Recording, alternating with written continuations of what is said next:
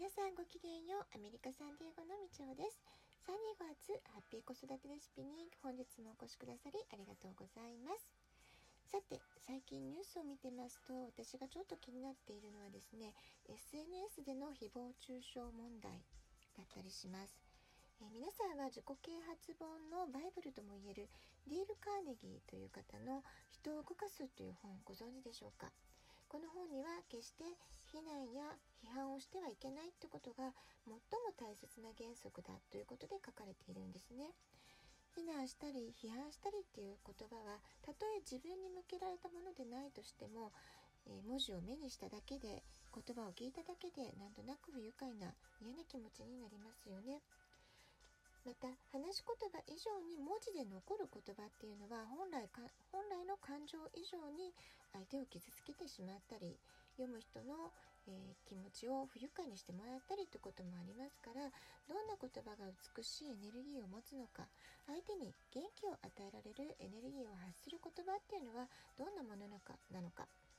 まあ、そういったことを子どもたちに教える以前にまず私たち大人が、えー、しっかりと言葉の選び方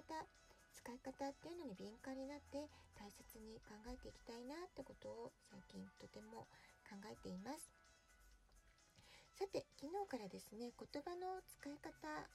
という話題で言語能力を伸ばすためのいろいろな取り組みをお話ししております。で昨日はね、えー、語りかけ育児であったり暗唱であったりってお話をして、えー、で最後に読み聞かせの話もしたかったんですけれどもちょっと時間がなくなってしまったので今日ね読み聞かせのことを話していきたいと思います。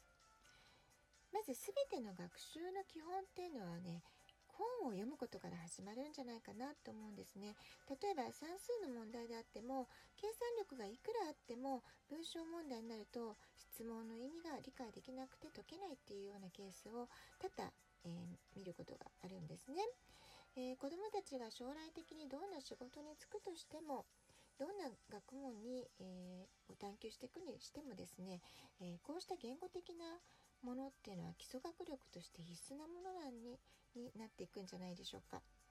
えー、全ての教科全ての学習において意味を正しく読み取る力であったり大事なポイント要点を読み取って自分の言葉でまとめて話ができる書けるっていうことがねとっても大事になってくると思います。で読書の大切さを示す言葉っていうのは本当にたくさんあるんですけれども例えばですね将来の学力は10歳までの読書量で決まるこれはねあのある署名のタイトルだったんですけど本のタイトルですね、まあ、そういった言い方をされてる人もいますし、えー、それからですね1日30分の読み聞かせは金の卵を産む鶏を育てるということで、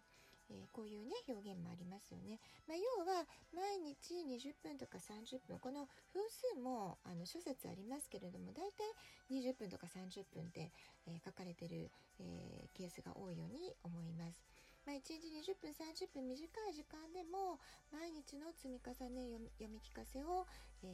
まあ、10歳12歳ぐらいね、小さい時からまあ12年間ぐらいですかね、えー、小学校を終えるぐらいまでの間、えー、読み聞かせであったり読書を大事にしていく、えー、そういった積み重ねがある子どもたちはもうそれ以降の学力はそんなに心配してしなくてもいいよっていうことが言いたい言葉なんじゃないかなとも思うんですね。で私もこの考え方基本的に、え賛成なんです。で、えー、私自身が一番最初に出会った教材っていうのは家庭保育園っていう、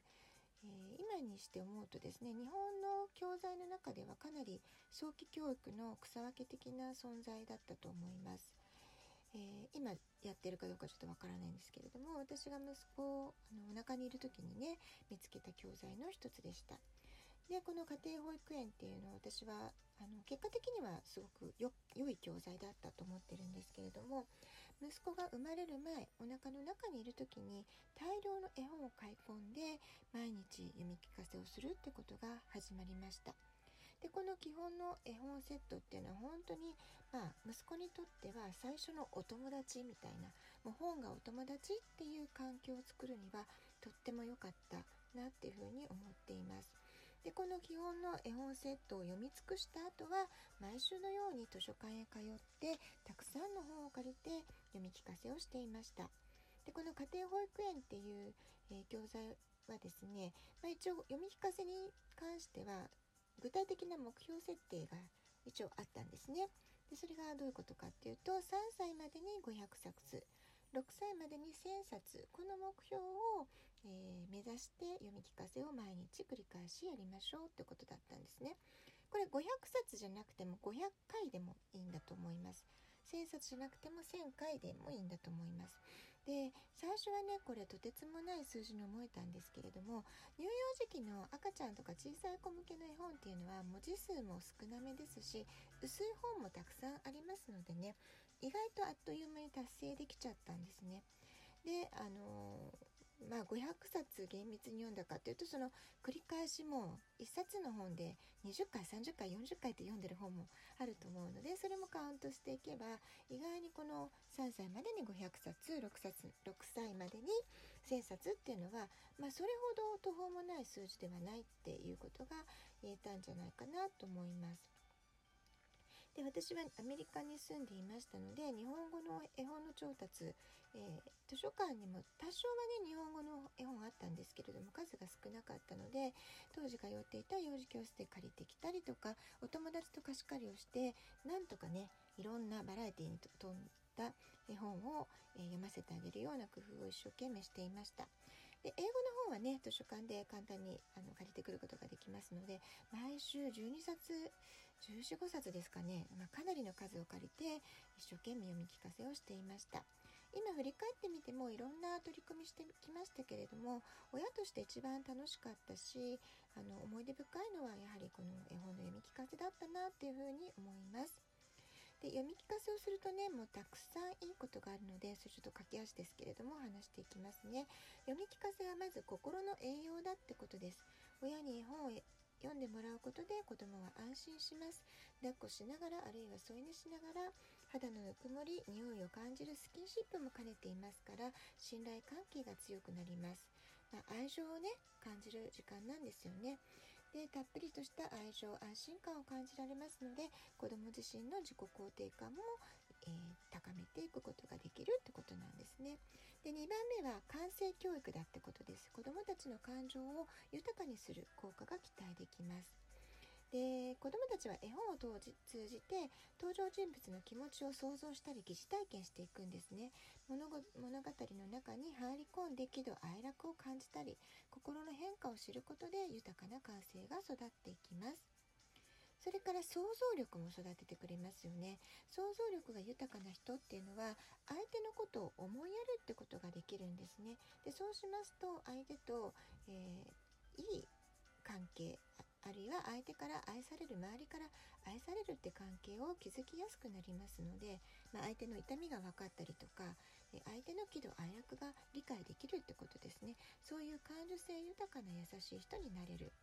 えー、それから先を見通す力を養うことができる。本当ねいいことばっかりですよね。でその結果ですね集中力が身についたりですとか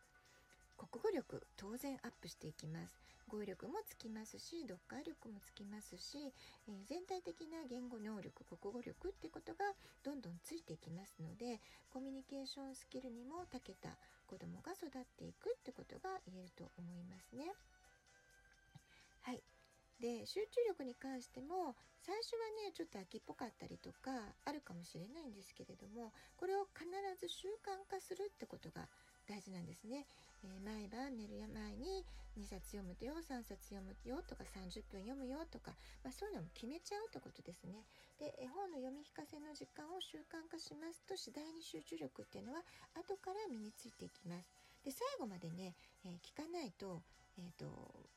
気が済まないみたいな感じになっていくと思うんですね。だから最初のうちは子供が興味を示すもの好きなものから絵本を読んであげるといいと思います。でその物語の世界に夢中になっていきますとおのずと集中力が身についてくるってことですね。はい、私の読み聞かせに関する大切な思い出を少しねお話ししますと「えー、白熊ちゃんのホットケーキ」っていう絵本ね皆さんご存知ですか？2歳ぐらいの時息子が大好きだった絵本の一つでした。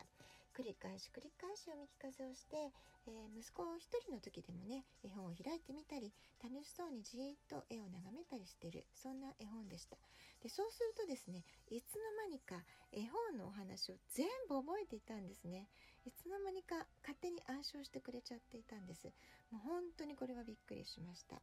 それから落語の絵本なんかもね一時期すごい好きになって「ジュゲムジュゲム五行のすり切れ」ってやつですね。それをね親子で一緒に暗唱したりですとか、えー、23歳の頃はとにかく乗り物の本電車の本が大好きでした。それからね恐竜なんかも好きでしたね。でこんな風に年齢によって子どもの成長によって好きなものっていうのはどんどん変化していきますし、まあ、そういうのを一緒にね親子で楽しめるっていうのも読み聞かせの醍醐味じゃないでしょうか。はい、好きなお話を繰り返し読んで聞かせるってとっなことです。で、あの私もねそうだったんですけども暗唱させようと思って読んでたわけじゃないんですよね。で私の生徒さん幼児クラスの生徒さんでもこれよくあるんですけれども大好きなお話とか大好きな CD を繰り返し繰り返し繰り返し自分で、えー、お母さんにねだって聞かせてもらうそういうことを繰り返してるうちにいつの間にか覚えちゃってるっていうこれがね理想の暗唱への導き方だと思います。はい昨日今日と2回に分けて言語能力を伸ばすための取り組み語りかけ育児暗唱読み聞かせについてお話ししましたちなちなみにね読み聞かせは小さい時だけじゃなくて10歳12歳ぐらいまで長く続けても全然問題ないってことなので子どもたちが嫌がるまで是非続けてみてください。はい、今日はちょっと駆け足になりましたけれどもたくさんお伝えしたいことがあったので時間が押してしまいました。今日はこの辺でおしまいにします。今日も素敵なお時間をお過ごしください。ごきげんようみちょうでした。さようなら。お便りもお待ちしています。